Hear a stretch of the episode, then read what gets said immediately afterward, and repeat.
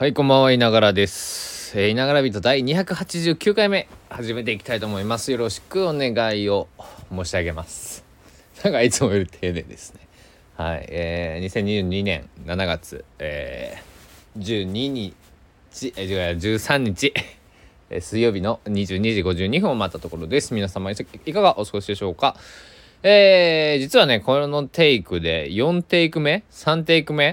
です。1回目は、途中いいとこで電話が鳴り、2回目はなんか尻滅裂としていたので、いつも尻滅裂としているかもしれませんけど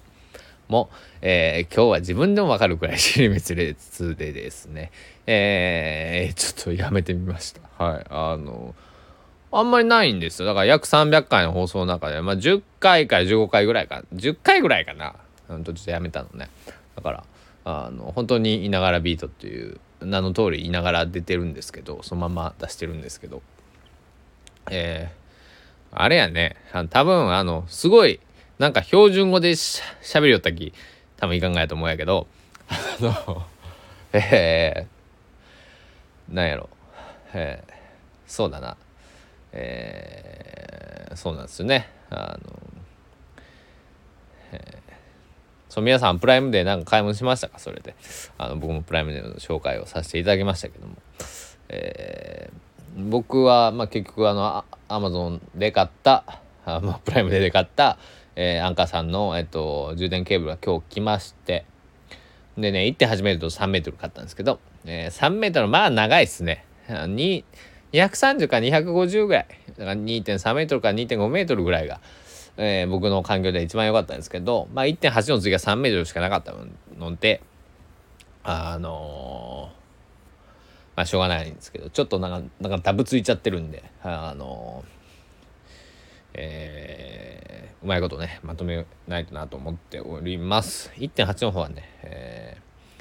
外持っていくようなんで、カバンに、放り込みましたというところで、そ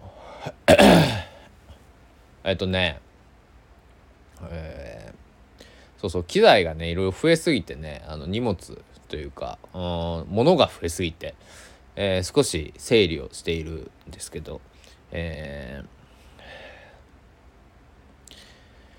ギターを2本ほど売っちゃおうかなと、思っていて、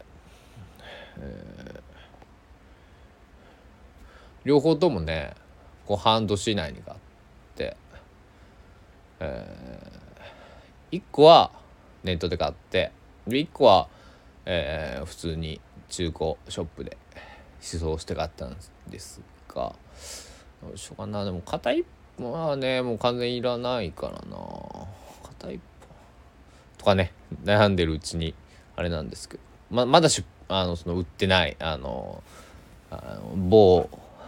フリマサイトでね売ろうと思ってるんですけど、はい、あとスピーカーか、モニタースピーカー、 JBL のっていうメーカーのモニタースピーカーをねコロナ禍になってから買ったんで、2年ぐらいかな使っていたんですけど、低音が響きすぎてね、ちょっとクレームをいただいちゃいましてね、ご近所さんからね。んで、昔使ってたコンポのセットで、低音が響かないやつに変えたら、最近僕レコードプレーヤーを買ってレコードを聴いて楽しんでるんですけど、相性も良くて、でこれでいいかと思ってね、 JBL のスピーカーもなんだろうね、結構音量上げないと気持ちよくなかったんで、一人暮らしのね、マンションとアパートの間ぐらいの規模の家なんですけど、いっかと思って、で、最近結構ヘッドホンを使うことが多くて、やっぱりヘッドホン同じAirPods と、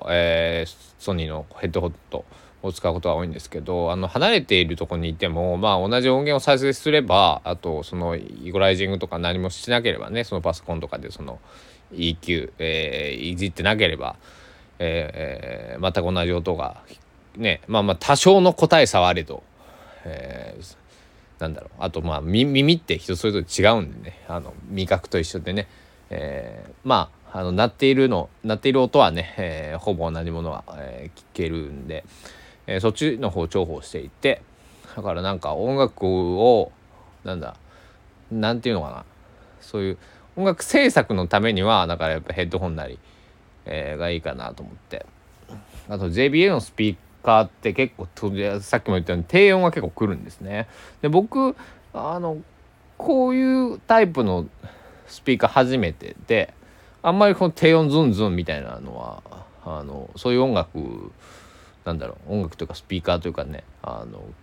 使ってこなかったので、結構フラットなね、イヤホンとかソニーさんは結構僕好きで、ずっとヘッドホンソニーで、今スピーカーはパイオニアのやつなんですけど、パワーアップは、ソニーのものを使っています。なんかねソニーが好きなんですよね。音楽そのリスニングヘッドホンとかね、イヤホン系に関してはね、ソニー僕の好きなミュージシャン、の方もソニーのレーベル、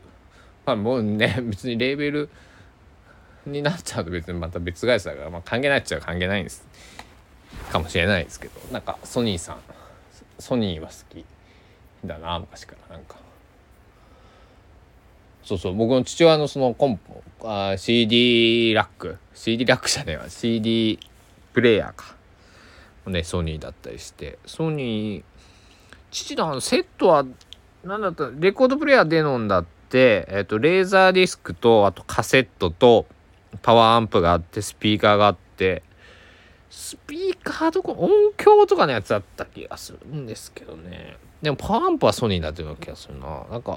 スピーカーだけ音響とかじゃなかったかな。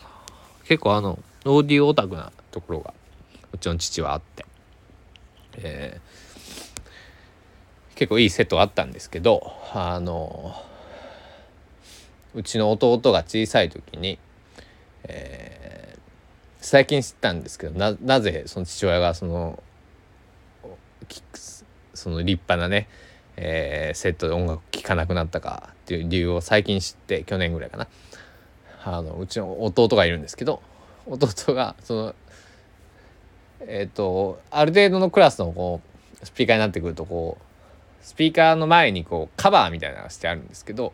カバーを父が外して、掃除をしてたらしいんです。で間の席外して、そのままそのカバーを外したままにしておいたところに弟は来て、スピーカーの部分に手をぐしゃって、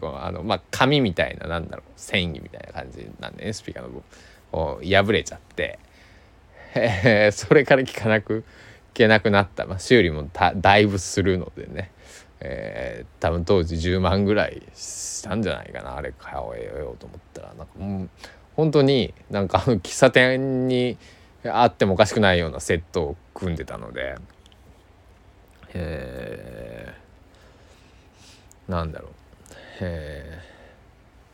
小さい時に松山千春の父親は松山千春が好きなんですけど、曲をね、ステレオセット、大きなスピーカーで聴いてた、思い出は、今でもね、忘れないですね。あれがすごく原体験として、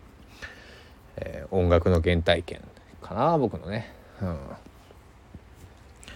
というわけで、この、3テイク目4テイク目ぐらいが一番まとまったかな。まとまるとかね、もう気にしちゃうとこういながらっていう、そのままっていうのが全くなくなっちゃうんですけど、今日はすごくうまく喋れなかった一日でした。でも滑舌も悪いしね、そんな日も、ずっとこの前1週間ぐらいねお休みいただいてましたけど、ずっと続けていくとね、調子がいい日も悪い日も、声でバレたりとかね、すると思うんですけど、ね、なんだろう、例えば風邪ひいたとかなんかね、疲れたとかの時はね、ちょっと飛ばさせてもらうと思いますけども、またね、まあ、今日はこんな感じで、締めたいと思います。ご清聴ありがとうございました。稲川ビートは、300回目から多分稲川ビート稲川という、名乗るのを、やめて普通に本名の井野直哉での稲川ビートということで、やっていこうと思っておりますので、あと、今日含めて11回かな、10回がどうも稲川ですと、始まる、貴重な貴重かどうかわかんないですけど、まあ、そういうことになっておりますんで、どうぞよろしくお願いをいたします。というわけで、稲川ビート第289回目いかがでしたでしょうか。この稲川ビートはですね、皆様のいいね、コメント、フォロー、ポッドキャスト聞いてるぜとかっていう、